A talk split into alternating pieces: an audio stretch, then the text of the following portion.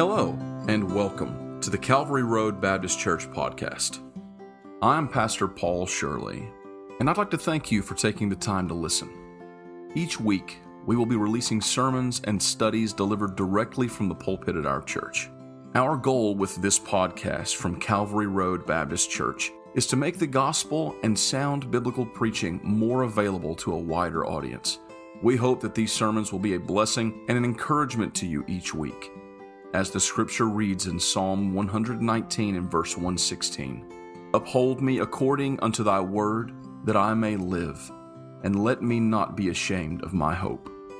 Now, let's hear from God's word. Got your Bibles? Go to Proverbs chapter 27. Proverbs chapter 27, and I want to just uh, I want to share what the Lord laid on my heart.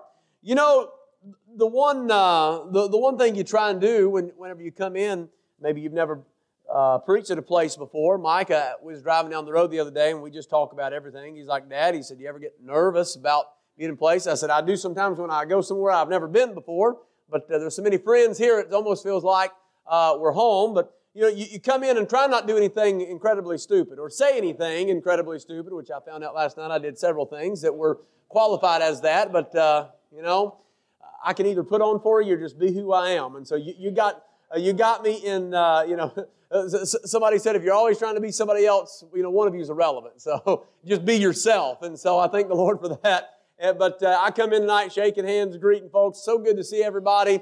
And thought I'd step back to the restroom just before we got started and realized that I had pulled an Isaiah because I said, "Woe is me, for I am undone."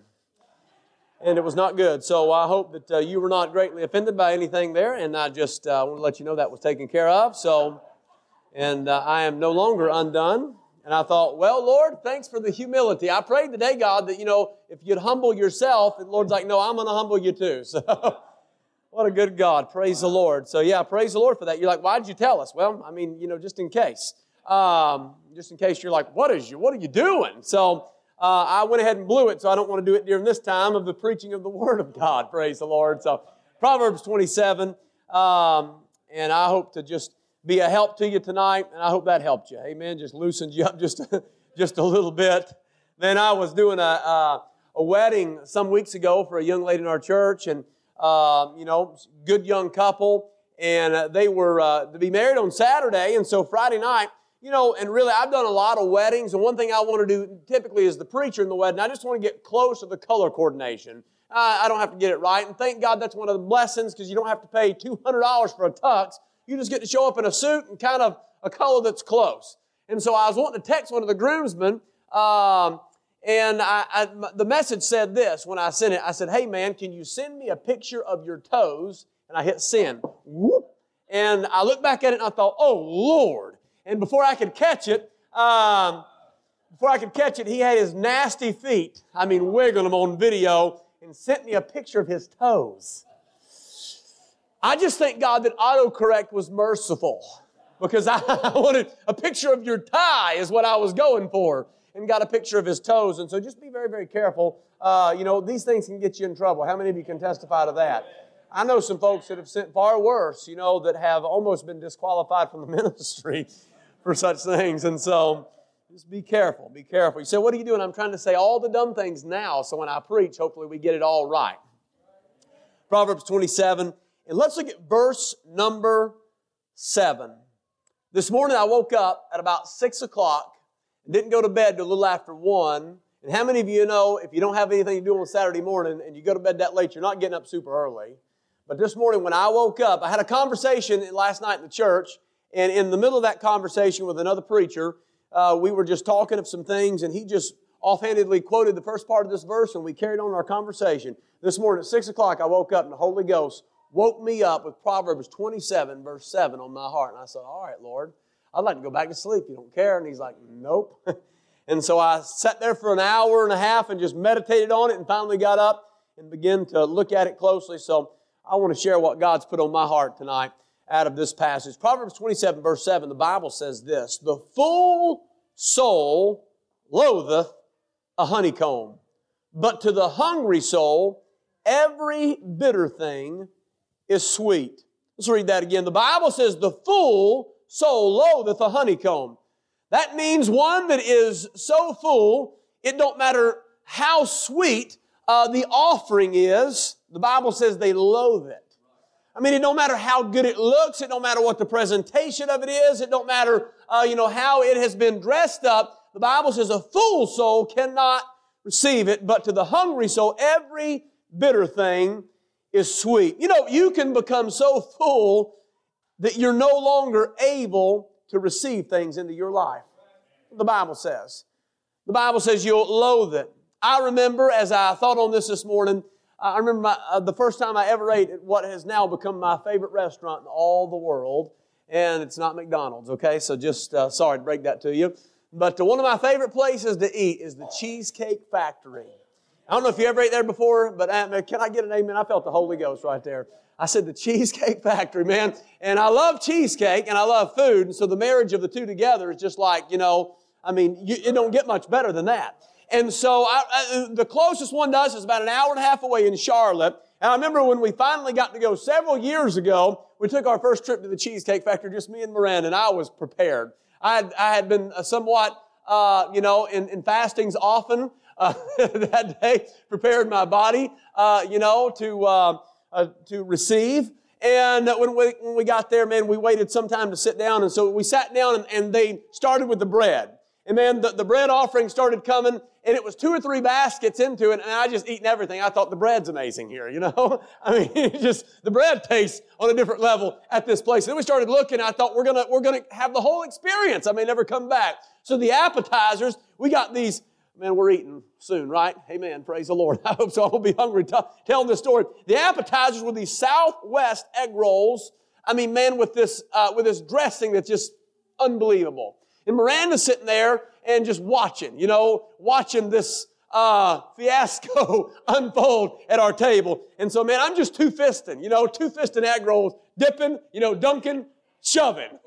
and it was so good. You know, somebody come in, how are you? Are you good? Uh-huh. egg rolls sticking out of both mouths like a walrus. But uh, I was enjoying the food, man. And I mean, we had eaten a pretty significant amount before the food ever got there.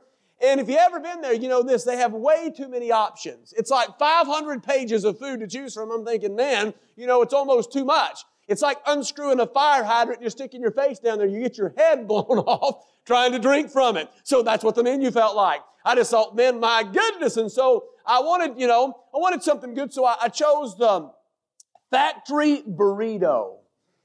And I don't know if, uh, I mean, maybe, maybe this would be a good facsimile of it here. I mean, it was, uh, when they brought it unto the Lord, I, I thought somebody had just maybe given birth because it looked like a baby in a blanket that they laid at my table. I mean, it was wrapped up in enormous burrito hanging over the side of the plate, and I thought, glory to God. You know, although I'd already, thus, in the first part of the meal, committed gluttony, I was prepared to uh, endure to the end. And so as I broke into that thing, man, I began to eat it and it was a massive amount of food. I'm talking about thousands upon thousands of calories that were taken in, but they were all done in Jesus' name. Uh, it was prayed over, and the Bible says anything, you know, you know the verse. And so, uh, so we prayed that God would bless it. And so I began to receive and asking for forgiveness for gluttony as we went. But uh, I had finished that factory burrito, and I'm gonna be honest with you, I was, um, I was pressed, I was pressed out of measure. I mean, I, I was so full that I couldn't hardly stand it. But then I thought, nobody in their right God given mind comes to the Cheesecake Factory and leaves without eating cheesecake. You know? And so I like, I'll just have a small piece. Well, they don't do small pieces there. They just do large and in charge, you know? And so they cut me off about, uh, Uh, I mean, I about half a pan of cheesecake, and because that's what you pay for. And they put it on this plate and bring it out. It is enormous that comes out there. It's Reese. it's amazing. I can still taste it. If I salivate running down the side of my jaws, please forgive me. But I remember him sitting that thing at the table, and then I just dug into it. I mean, I was struggling to get through it, and Randa just watching. She had already boxed her food up some time ago and just was watching this happen. But I was loving it, man. I just kept eating and I just I almost felt sick, but I thought, you know, I'm gonna go ahead, Jesse. I'm gonna finish every bite. Scraped it off there. And I mean, when I got done, I'm telling you, in my life, I, I can recall it's as full as I've ever been. And I remember getting up from the table feeling so sick. You know, in the moment it seemed like the right thing to do. But post meal, it was probably the dumbest thing that I've ever done. I mean, if gluttony is a sin, I went above and beyond. You know, all you could ask or think as far as the, the food goes. I was so sick. I was walking outside and uh, I told my wife, I said, You're going to have to drive. And, uh, and, and I drive everywhere. You know, number one, because I'm a, I'm, a, I'm a side seat driver and it, drives her crazy. And so, uh, but I said, You're going to you're going to have to drive. I can't hardly breathe. And so I got in the car and I kind of laid back and she's like, really? And I'm like, oh, you gotta, you gotta, you gotta drive. And as I sat in the car, you thought I was in a Lamaze class. I was, you know, I was sitting there, I had a baby burrito laying on me, man, with a pound of cheesecake. I was suffering, suffering. I mean, halfway home, man, I mean, I just, uh, I was in bad shape. But you know, if somebody at that moment had come to the car and said, you know, uh, you did so well, we want to offer you something else. I don't care how good the cheesecake would have looked. I'd have said, I can't do it. I could not have received. I was full to the brim. Now, as I thought about that, I thought that's unbelievable, you know, that people can do. And by the way, folks have died eating themselves to death.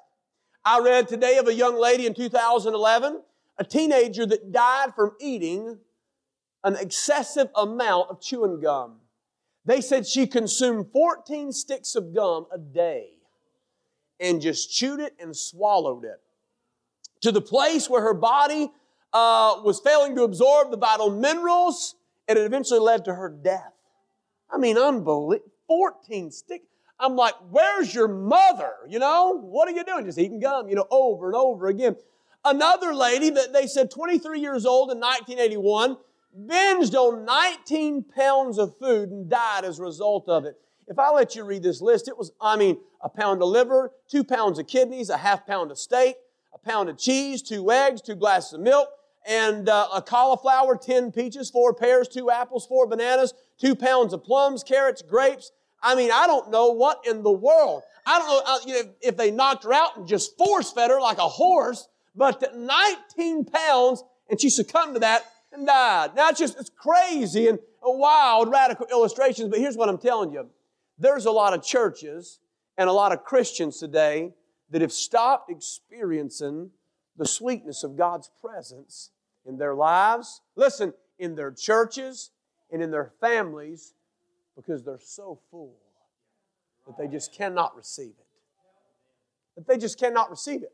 A full soul loatheth a honeycomb. Can I say this to you? God wants you to be filled with the right contents.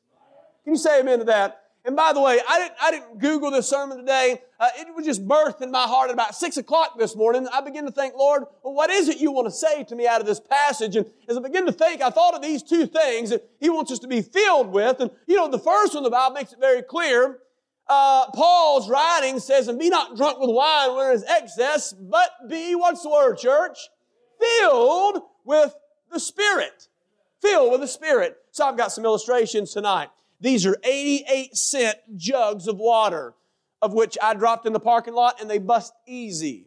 So the sermon could really get exciting if uh, it burst upon you. But uh, tonight, uh, for sake of illustration, God wants to fill you with the Holy Ghost. The Holy Ghost. I'll set it right there. Now, let me give you another verse of Scripture. In John 15, verse 11, the Bible says, These things have I spoken unto you, that my joy might remain in you, and that your joy might be full. Well, let's grab another jug here. So God says this.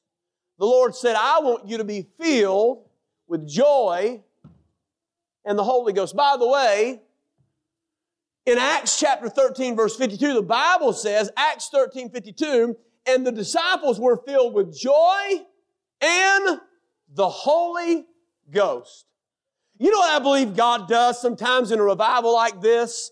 I believe the Holy Spirit of God just walks up and down the aisles and he's looking down the pews. You know what he sees? He sees people that need a solid drink of the Holy Ghost. I mean, just a fresh outpouring of His Spirit in their life. I also believe that He walks and He looks at faces and He recognizes the absence of joy in their life. And he says, man, I tell you what, boy, that, that face and that heart, they need it. And by the way, anybody can put on a good fake for church, but God knows your heart. And tonight, I really believe the Spirit of God walks around and He's looking and He's looking and think, boy, they sure could use a drink of joy in their life again. I'm going to be honest with you. I think one of the things that's happening in the 2021 church is there is a drought of joy in Christianity. People just attend church and they sit on the pew and they have a blank stare on their faces like, you know, help me if you can, move me if you will. And they've not experienced the joy of the Lord in their life in some time. But you know what? It's hard for God to dispense that because when He goes to take the lid off and pour it into their life, He notices this oh, they're already full. There's no room to pour. Now, by the way, I, here's what I believe you get all the Holy Ghost you get when you get saved. But I believe this I believe you can restrict the fullness of the Spirit of God in your life. Yeah, you have His presence, but listen, to have it fill every part of you is a different story. And tonight, I truly believe in my heart in this revival that God is walking around and He's looking to put something in your life that'll help you. And if you, I don't know if you know it or not, but some of you need joy. Man, I look into the faces of some Christians, and sometimes you can just tell when the lights have went out. They're, listen, they're still saved, but the joy, somebody pulled the plug on their joy, and it's drained out without them ever knowing it. Is that you tonight? Hey, when's the last time you experienced the sweetness of God's presence in your life, I wonder? Joy and the Holy Ghost. Well, Let's think about the, the passage tonight in Proverbs 27 verse 7. The Bible says the full soul loatheth a honeycomb. What does that mean, preacher? Well, it means this. It means to resist it or to oppose it. You know, some loathe revival and some loathe the Word of God. Some loathe prayer today.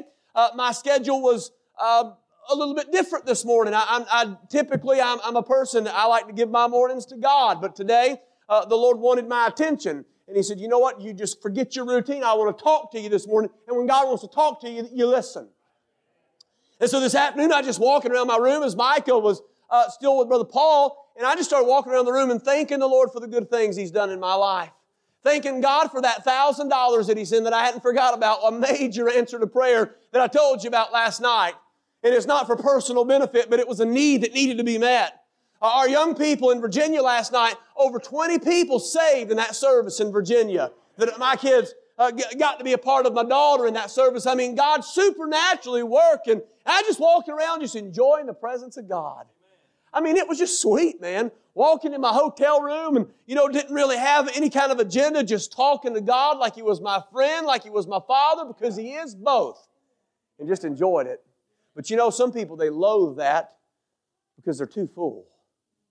They're already so full of everything else that they just don't have time for the sweetness of His presence. And I wonder tonight, what is it that your life is filled with? And tonight, for just a few minutes, I, want to preach on the salt of life that's full.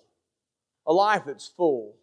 A full soul loatheth the honeycomb. Well, the question's this What is it that you're so filled with that's preventing the Spirit of God from pouring these things into your life. I want you to get a good look at these labels tonight because here's what I'm going to tell you. There's a good chance some of you, before you leave here, you need a drink of joy in your life. And I don't mean like it's got to be emotionally drummed up. We're running the aisles, we're swinging on the chandeliers. I mean, sometimes let the Spirit of God speak to you fresh and anew and show you the absence of what needs, listen, show you the absence of what is in your life and what you need tonight. Do you have joy like you used to have? Man, I've seen some Christians and they'd weep and they'd rejoice, and, and but now, you know, they, well, it's just not my person. It has nothing to do with your personality. It has to do with what is in your life tonight. Uh, take your Bible and look in Proverbs 14. I want you to see the scriptures. Proverbs 14. We'll look at three places. Proverbs 14. This, this will not be an expositional message tonight, um, but I do believe it'll be a message from God. And so I think that'll be okay. Uh, Proverbs 14. Look at verse number uh, 14, Proverbs 14, verse 14. I want you to see it. And I want to give you a few thoughts to consider here, then we'll conclude. Proverbs 14, verse 14, Solomon said, The backslider in heart shall be, what's the word, church? Filled with his own ways. With his own ways. In other words, Solomon's saying this a man that is backslidden in heart is one that is full of himself. Tonight, number one, let me ask you a question. Are you full of self tonight? Number one, are you full of self? Solomon said, a backslider in heart is one that is filled with his own ways. I'm going to tell you, we're living in a selfish society.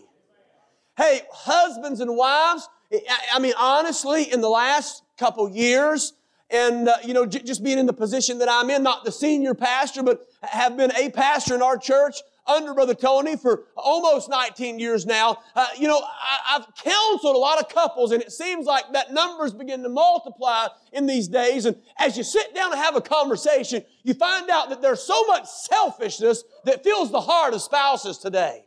It's either one spouse saying, well, I'm just not happy and I don't understand why I can't have it my way. And the other one is just, and it just seems to be an insidious infection of self. Hey, what happened to, you know, uh, Christ and the church in that example? I mean, I'm pretty sure he loved us and he gave himself for us, and it's supposed to be reciprocation back to God. That's the example in marriage. Read 1 Corinthians 7 sometime, and that how he may please his wife and how she may please her husband. You know what marriage is? It's living for each other, not living for yourself. But see, we've just hung that up these days, and we've just decided this. So I'm going to tell you what. I'll tell you what. I'm going to walk around and I'm going to have mine. And I'm going to make sure that I'm full with what I want, and that'll be that. And you know what? That's why marriages are falling apart. It's because you're too full of yourself. Now, you say you're so arrogant. Oh, no, friend. I've looked in the mirror many times and had to repent of my selfishness as a husband. And I will not even begin to tell you, it'd be a whole other message, and my wife would need to be here for it, uh, of me confessing my sins to you as a spouse and how I failed to just be so selfish in my actions, in my attitudes. I ain't preaching about marriage tonight, but I'm trying to help somebody. I don't care what what age, what range you're in. We're getting close to the 20 years, but I don't care if you're 40 or 50 or 1. Selfishness will destroy a home. You got to be careful. Somebody said this if I want it, it's mine. If I give it to you and change my mind later, it's mine. If I take it away from you, it's mine. If I had, if I had it a little while ago, it's mine. If it's mine, it'll never belong to anybody else. If we're building something together, all the pieces are mine. If it looks like mine, it's mine. You know what? That's the way people are. They're selfish. We're living in a society consumed by self. Tonight, if you looked in the mirror honestly, is this what you'd see? Are you full of yourself? You see, the truth is this we're so blind to our own faults. I mean, everybody in the world can see it, but some, you just can't see it. You know, it, it's that blind spot of just, I, I just don't, I, I, remember we, we were sitting in the, uh, we were sitting in the, uh, the, the, rest area in Virginia a couple years ago. I was preaching in West Virginia, heading there. Brother Tony, my pastor, was with me, and my daughter was with me. We just pulled in. And, you know, sometimes you just can't see. And what you can't see sometimes will hurt you. And I remember Brother Tony opened the door. I was driving my mother, uh, my mother-in-law's, actually my, my stepmother's brand new Acura SUV, super nice car, way above my pay grade. But I said, hey, you know what? We'll take that to the meeting. That'll be good. And oh, Brother Tony opened the door without looking, and a Honda pulled in, and I mean, knocked the mirror straight off there and just about impelled him into the side of the vehicle and killed him. I mean, it was unbelievable. He screamed, as I mean, if you know Brother Tony, uh, he was he got emotional. And uh, I thought, oh, the car, you know? And then I thought, oh, the preacher, you know? I thought of it in that order because I borrowed the car. I have to confess that sin to you. You know, the car. Preacher, you okay? The car. You know, I'm just sitting there watching. Thank God it didn't even hurt it. But it, it messed that guy's thing up, and I believe he had some issues going on there. So we said, hey, buddy, good luck. You know, uh, you're lucky we don't call the cops. But it was that blind, is what we couldn't see. And sometimes in life, you're so blinded to yourself, and people walk up and say, well, I tell you, you need to work on. You're like, oh, you know, you, you thought the defense mechanism. Oh no, that ain't me. You know, well, you, you, you uh, and they, are trying to dress you and they say, well, that, that ain't me. And you just deceived yourself, is what you've done. Because if you take an honest look at who God is, and like Isaiah did, you'll see yourself for who you really are. Well, people in these days are defined by they're self governed. What does that mean? Well, they regulate and dictate the decisions of their life, and they want to do it however they want to do it. You know, here's a phrase being used today that I absolutely despise, and it's this you do you. You do you. You know, kids say that all the time. Well, you do you. I'm, that's the dumbest thing you've ever said. You know, I just stop them sometimes. Look, repeat after me. That's the dumbest thing. That's the dumbest thing I've ever said. I've ever said. And it's just, it's terrible advice. You do you. No, I mean, in this, you know, generation we're living in, that just sounds good. You do, you know, you do life the way you want to do it. I'll do life the way I'm going to do it. We're all good. That's not very biblical. I'm pretty sure in Judges they tried that. Every man did that which was right in their own eyes, and it did not work out well at all. If you have you do you tattooed, you know, or on your car, I'm just sorry. Just bad advice, okay? I hate to tell you that, but um, selfishness. There is a way that seems right to a man, but the end thereof are the ways of death. Some people are self governing. Let me say this. Some people are defined not by self governing, some people are defined by self glory. And they constantly seek out the attention of others that it might benefit them. Look at me culture. Can I ask you a question? You ain't gonna like this, but let me ask you anyway. How much of what you do for God is motivated by self glory?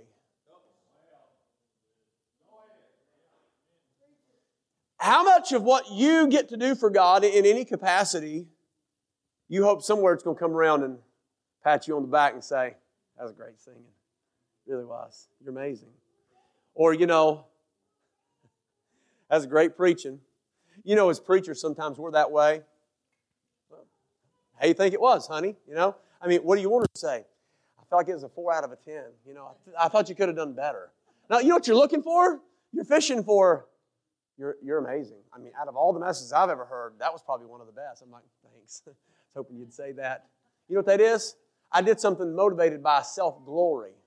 I just wanted a pat on the back. You know what that is? There's a good chance I'm full of this to the brim. Self governing, self glory. How about this? Self gratification. What is that, preacher? Well, here's how it's defined gratifying one's own impulses, needs, and desires.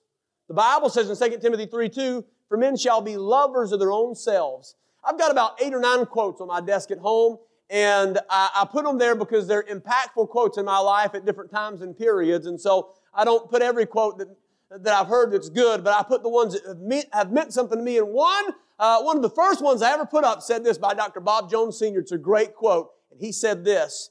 He said, Don't sacrifice the permanent on the altar of the immediate. He said, don't sacrifice the permanent on the altar of the immediate. We live in a day of this instant gratification. I want it now. I am an impatient person. I'm just going to be honest with you. You know, my son has witnessed that while riding with me. And, but, you know, the truth is we live in a society and we're so impulsive that, hey, I want this and I want it right now. You know who that destroyed in the Bible was Esau? Esau was very impulsive. Esau was very self-gratifying. He come to the door and he's like, I am at the point to death. He's a liar. He's not about to die. But you know what he wants? He smells food and he's hungry. And his brother says, well, give me your birthright and you can have it. And Esau said this, what profit is this birthright to me? It's interesting this. Because he could not see the immediate profit of something that was going to benefit him down the road, he exchanged it for something else. You know what our problem is? Sometimes we don't see the immediate profit in living for God, so we're like, eh, I'll just uh, fill me up, fill her up, fill her up. and so, you know, sometimes we may empty ourselves out a little bit and think, ah, what good's it doing? Fill it back up. You better be careful.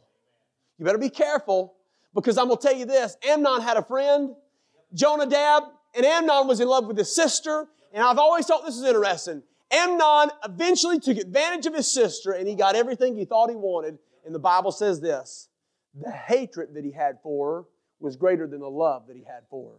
You know what he found out? It's not all it's cracked up to be. Just because it looks right and feels right and seems right, you know what? Can I just say this to you? Just because you've been married for a long time and you have a woman that walks by you, wherever the case is, in the gym, the department store, in the office, and she smiles at you and she smells good, and the devil goes saying, Well, wouldn't it be nice? You don't let the devil lie to you because you know what you'll find out? You find out, man, it's empty. Same thing. Hey, uh, for, for the other spouse, and you think, well, it's just so. No, we're living in a day that is filled with self. And I will say this to you that if you're full of self, you'll loathe what God wants to pour into your life. Take your Bible and go to Romans chapter 1 tonight. Romans chapter 1. Romans chapter 1, I want you to see something else. Verse number 29, Romans 1, in verse number 29. And the Bible says this Romans 1, I'll give you a second to get there. In verse number 29, and let's look at it. Read the first two words with me. Romans 1 29, ready? Here we go. Begin. Being. All right, here we go. Being filled with all unrighteousness, fornication, wickedness, covetousness, maliciousness, full, there's the word again, full of envy, murder, debate, deceit, malignity, whispers, backbiters, haters of God, despiteful, proud, boasters, inventors of evil things, disobedient to parents. We'll just stop there. Can I say to you tonight, there are some people some people that are not only are they full of self, but can I just be forward with you tonight? They're full of sin. Dr. J. Wilbur Chapman said, he told of a distinguished gentleman by the name of Dr. Howard from Australia. He said he preached very strongly on the subject of sin. After the service, one of the church officers come uh, to, to the preacher and he said, Pastor, he said, um, I want to just counsel you a little bit. He said, we don't want you talking as openly about man's guilt and man's corruption. He said, because if our boys and girls hear you put it the way that you put it tonight, then they're more prone and more susceptible to be sinners and get involved in those things. Well, he said, just call it a mistake if you want to, but don't speak so plainly about sin. The minister took down a little bottle from the shelf and showed it to the visitor. He said, You see the label? He said, The label says strychnine on it. And he said, Underneath it in bold red letters, it says the word poison. He said, Do you see that, sir? He said, Do you know what you're asking me to do? He said, Your suggestion that I change the label. He said, Suppose that I put on there the essence of peppermint.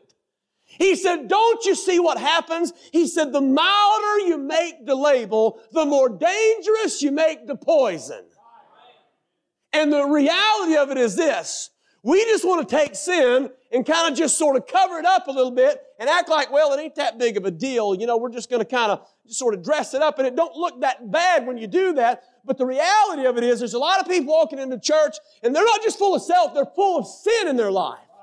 Now, I don't mean like they're open cesspools of sin, but you know, there's more sins than just the big ones that you think of in the Bible sometimes. And often we walk around and make light of the things that God hates. You say, well, preacher, I, I just don't know if I. Well, let's just look back through the list. Keep your Bibles handy there. Notice what Paul said. He said, being filled with all unrighteousness. I believe that's self explanatory. Fornication. I believe that's self explanatory wickedness. How about this covetousness? You know what that is? That's always wanting someone else, somewhere else, something else. That's covetousness. Always wanting someone else, somewhere else, something else. You just cannot be content. Which, by the way, the Bible says godliness with contentment is great gain. But we just walk around all the time thinking, I don't have that, and they got a nicer car than me, and they're just, and you know what that is? That's a sin. It's a sin. And God's looking to pour something else in your life, but you've sealed the lid of your heart with corruption, covetousness. Well, let's keep looking. Maliciousness, full of hostility is the indication there. How about this? Full of envy. That's grief experience of the supposed prosperity and happiness of another. You just can't stand when God's good to somebody else and answers their prayer. I can't stand her. She always. And you look at it and you think, God, why didn't you answer my prayer? Why didn't you do that for me? And it's envy. Hey, look, it will destroy you. Be careful about that. Why don't Pastor ever ask me to pray? Why don't Pastor ever ask me to lead, you know, in a song. Why don't ever, and well, you get envious in your heart. And by the way, that's what Joseph's brothers were, and they tried to kill him as a result of it. Murder, debate, in constant argument. You know, there's some people that will jump behind a screen of anonymity and go to work. I mean, listen, they have no inhibitions behind a screen and they'll absolutely just, I mean, man, they will uh, unleash their tongue and go to work online uh, through, uh, listen, uh, through the manifestation of their thumbs. I mean, and they just will say unbelievable things in debate. They'll find, they'll find a comment online that they didn't agree with and then they'll just blow that person up. And then 47 replies later, they're just carrying it on. You know what that is? It's sin. Deceit, intentionally misleading others, living a lie. Can I tell you this? I've done this long enough to know something. Not everybody's what they say they are.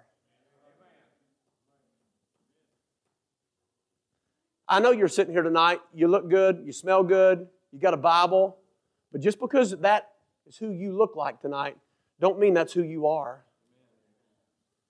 I don't have my other Bible with me, so I don't know the exact reference, but I believe it's Matthew 23, 27. And Jesus said this. Jesus was talking to the Pharisees there, and he said, You appear he said, to be, and I, I, am just going to paraphrase it. He said, You appear to be righteous, but within you are full of dead men's bones. You know, there's a difference in what you appear to be and what you really are. And tonight, you say, What are you doing? I'm just trying to follow the leadership of the Holy Spirit. Because revival sometimes is getting, listen, is getting in your jug so God can empty you out. So He can put something right back in its place. But let me ask you, are you who you perceive to be? Are, I mean, tonight, are, are, you the, are you the person that you portray yourself to be? Uh, listen, I've known preachers, I've known uh, people in my life that are close to me that eventually, you know, something comes out I think, man, I, I never knew that. And by the way, we can all be deceived. I mean, Peter, James, and John had no idea that Judas was a devil. But tonight, deception. Hey, the Bible says malignity whispers you know, the Bible says a whisper separated chief friends. And you know, the good thing is this. I don't know anything about this church, but I think, I think this is a great place. Y'all been so kind to me, and you've smiled at me, and that helps, that helps a visiting evangelist. It really does. And so, you know what? All I know is, I know you're preacher, and I love Brother Paul, and he asked me to come, and he put me on the flyer, so I had to. And uh, so uh, the, the truth is, I don't know anything about, you know, uh, what's going on here, so I can speak freely and you think, I know the, I know the preacher told him. He didn't tell me nothing. You know, there's this person called the Holy Spirit of God that knows more than anybody. And sometimes in church you get these whispers going, and it's just faint whispers going across the auditorium, and it destroys a church. A whisper separated chief friends. Aren't you glad I come? Backbiters, publicly defaming the character of another in person or online. You just tear each other down. Well, we've been dealing with this back home. Backbiters. Even a fool is counted wise when he holds his peace. Despiteful, proud. You know, the Bible says only by pride comes contention. When I rip my kid's head off at home because he's getting on my nerves, you know what it is? It's pride. When I get upset at somebody else at church because they frustrate me, you know what my problem is? It's the pride of my heart. Only by pride comes contention. And there's those things in my life, and I don't want to belabor the point, but I want to help some of you tonight to realize this. Sometimes you think, well, that ain't me. That ain't my jug. Nuh-uh. No way, man. But it might be. Why don't you ask, listen, why don't you ask somebody that's not so subjective, like the Holy Spirit of God, who has an objective opinion of you and will tell you the truth if you ask him, but you might not like what he says. And I'm just saying, revival's not about a time of, man, uh, and by the way, I didn't plan on preaching what I did last night. God showed up and helped us, but God can also help us tonight through a message like this. Because some of you just loathe, man, what's going on. I can't wait to eat, I can't wait to get home, and God wants to do something in your life. But He can't until you empty yourself of this sin. Let me say this tonight. And I, I hasten to close. Uh, let me show you one more passage of scripture. Hold your place in Proverbs. We'll come back to it. But Psalms 88, Psalms 88.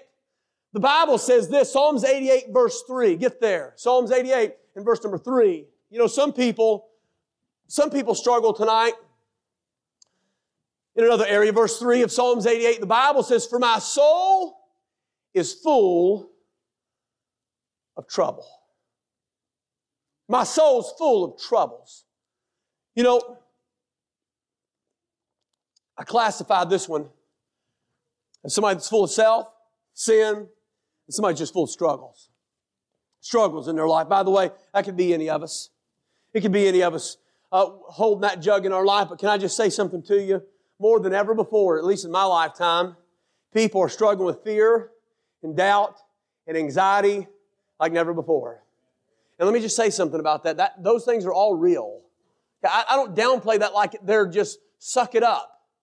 No, I know people. Listen, I know good friends that have killed themselves because they just got so low that they couldn't take it anymore. I mean, people get there. And it's sadness. And you've seen that and you've experienced that. But here's what I want to tell you. I, I use a couple different Bible apps. One of them is the YouVersion Bible app. And here's what the YouVersion Bible app said. it's just in its analytics from 2020. It had over 600 million searches in 2020, and the most searched verse in all of the Bible for their app, 600 million searches, was Isaiah 41:10. You know what it says? It says, "Fear thou not, for I am with thee. Be not dismayed, for I am thy God. I'll strengthen thee. Yea, I will help thee. Yea, I will uphold thee with the right hand of my righteousness. You say, why would people look that up so much? Because they're gripped by fear. Because they're walking around with a jug that's just filled with struggles. And you know what God does? God gets this and goes, man, they sure do need some. And he just looks over and thought, man, if they just give me a chance, I'd like to pour it in their life again. I'd like to restore the joy of their salvation. But you've just gripped. Listen, you've got such a grip around your struggles that it's paralyzed. Listen, it's paralyzed your ability to put faith in God. And therefore, you're living a life that no longer experiences victory as it once did. Struggles. Back in our text, I want you to look back in Proverbs 27. I ask you to hold your place there. Proverbs 27. Let's look at the last part of the verse tonight and we'll be done. The Bible says this in Proverbs 27, verse 7. It says, The full soul loatheth a honeycomb. Conjunction, but to the hungry. Could I qualify this here? If I'm hungry, it means there's an absence, it means there's a lack, it means there's a want. So, would it be fair to say there's an emptiness there? So, to the hungry soul or to the empty soul, every bitter thing is sweet. You know, I've read uh, stories about people that have been in concentration camps, World War II. One of the one of the greatest books that I love about World War II was Louis Zamperini. I've read Unbroken multiple times. Great book. He gets stuck out in the ocean for 40 some days. They're catching birds on the side of the boat, and they're not even plucking feathers. They're just eating the sides of the guts out and enjoying every bite. You know why? Because they're starved to death. They're catching shark in the ocean by just, I mean, men by makeshift hooks, and they're grabbing those things up. And shark, listen, they're just tearing into it and feasting on the inside of that flesh. You know why? Because they're starved and they're so empty that every bitter thing they can put in their mouth is as is it's sweetness to them to just fill that empty place. Can I say something to you tonight? In second, in second Kings 4, I'll, you can just jot this reference down. 2 Kings 4, there's a widow woman there who's about to lose her son to the creditors. And she needs God to do a miracle for her. And so what happens is Elijah steps in, and Elijah gives her a very specific set of instructions. Elijah says this to her in 2 Kings 4 and verse number 3. Then said he, Go and borrow thee vessels abroad of all thy neighbors. Catch this three phrase here, this three word phrase. He said, Go and borrow vessels of all thy neighbors, even empty vessels. Borrow not a few.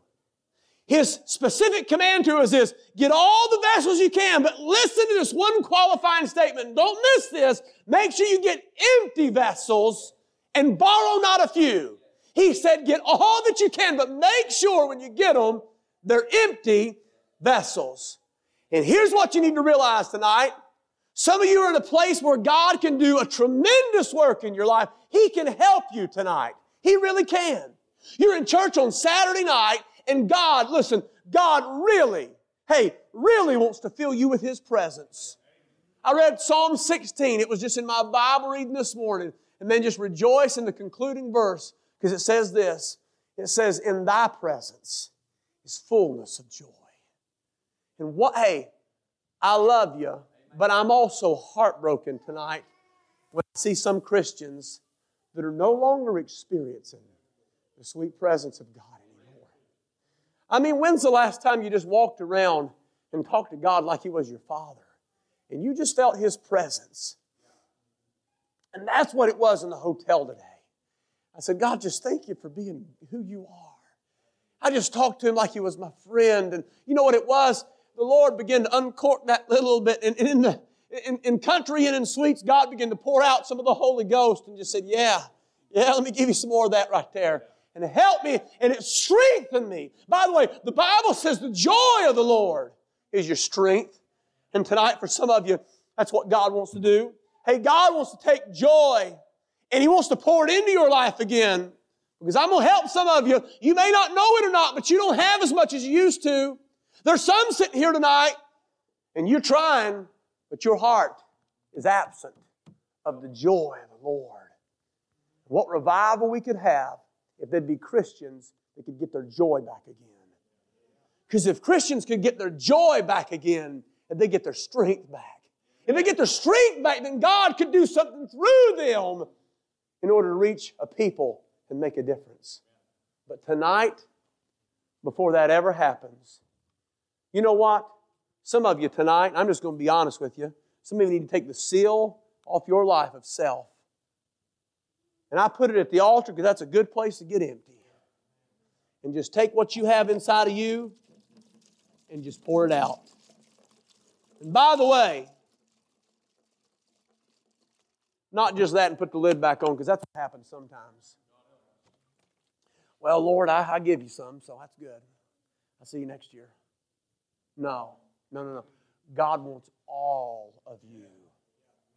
See, sometimes we do that. We're about half and half there, and we think, well, Lord, that, that should do it. And God wants all. Hey, let me say something to you. This much is enough to destroy your marriage.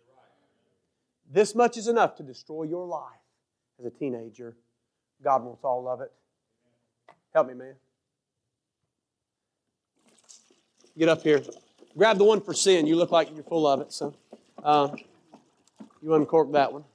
There you go. If you spill it in the floor, I'm to let Paul kill you, okay?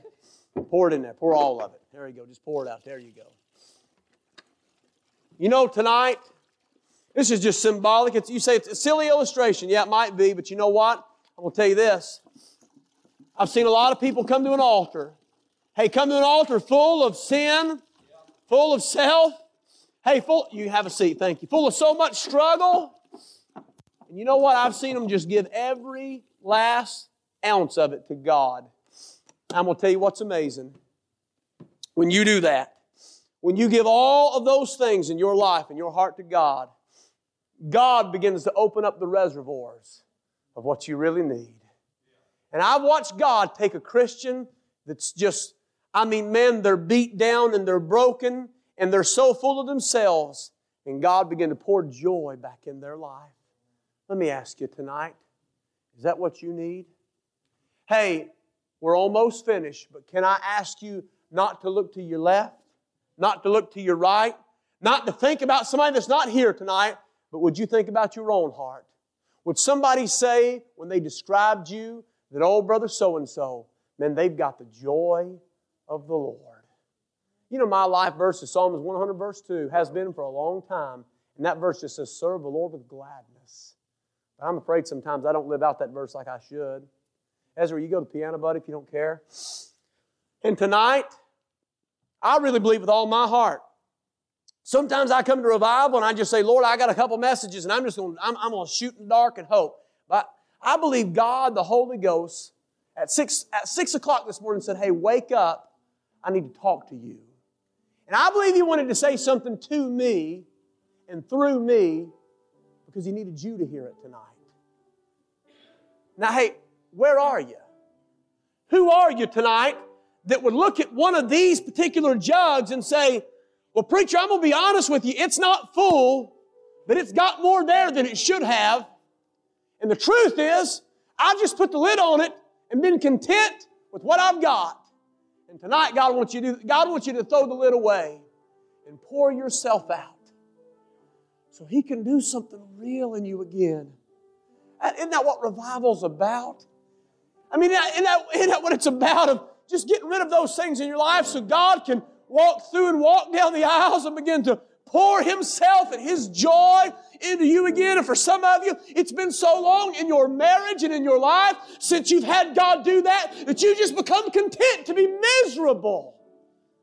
And honest to God tonight, some of you need to get humble before God and find a place on this altar and say, God, I'm sorry that I'm so full of things that are preventing you from filling my life with joy and the Holy Ghost. And tonight, I wonder who you are, where you are, and what you need. Because I honestly believe before God tonight, there's some of you that need a renewal of joy, a fresh outpouring of the Holy Ghost in your life. But I promise you this. By the way, you don't have to come to the altar to get it. But until you take the lid off your life and give God what you have, it will be nearly impossible for Him to give you what He wants unless you're willing to do your part tonight. Father in heaven, I pray you'll bless the invitation. I pray, Lord, that you'd speak to the heart of some Christian tonight Lord, and they have sat through meeting after meeting, service after service, and Lord, they have sealed themselves up and they have just become content with who they are. God, tonight, I pray that you'd shake that individual and let them come. Let them take a step of humility towards you tonight and pour out whatever it is that's preventing you from pouring in joy in your presence. May they be different as a result of it. In Jesus' name we pray. Father, help us tonight. Amen. Would you sing? You have something okay. Would you pray tonight? Heads bowed, eyes closed, people on this altar. I wonder, would you do business with God? And if you need the Lord tonight, I wouldn't care, listen, who's here, who's not here, how long the invitation goes, or what the length of it is tonight. I honestly believe God wants to help some of you, but your soul will loathe what God has unless you give Him what you got tonight. I plead with you tonight, would you come? Would you let the Lord help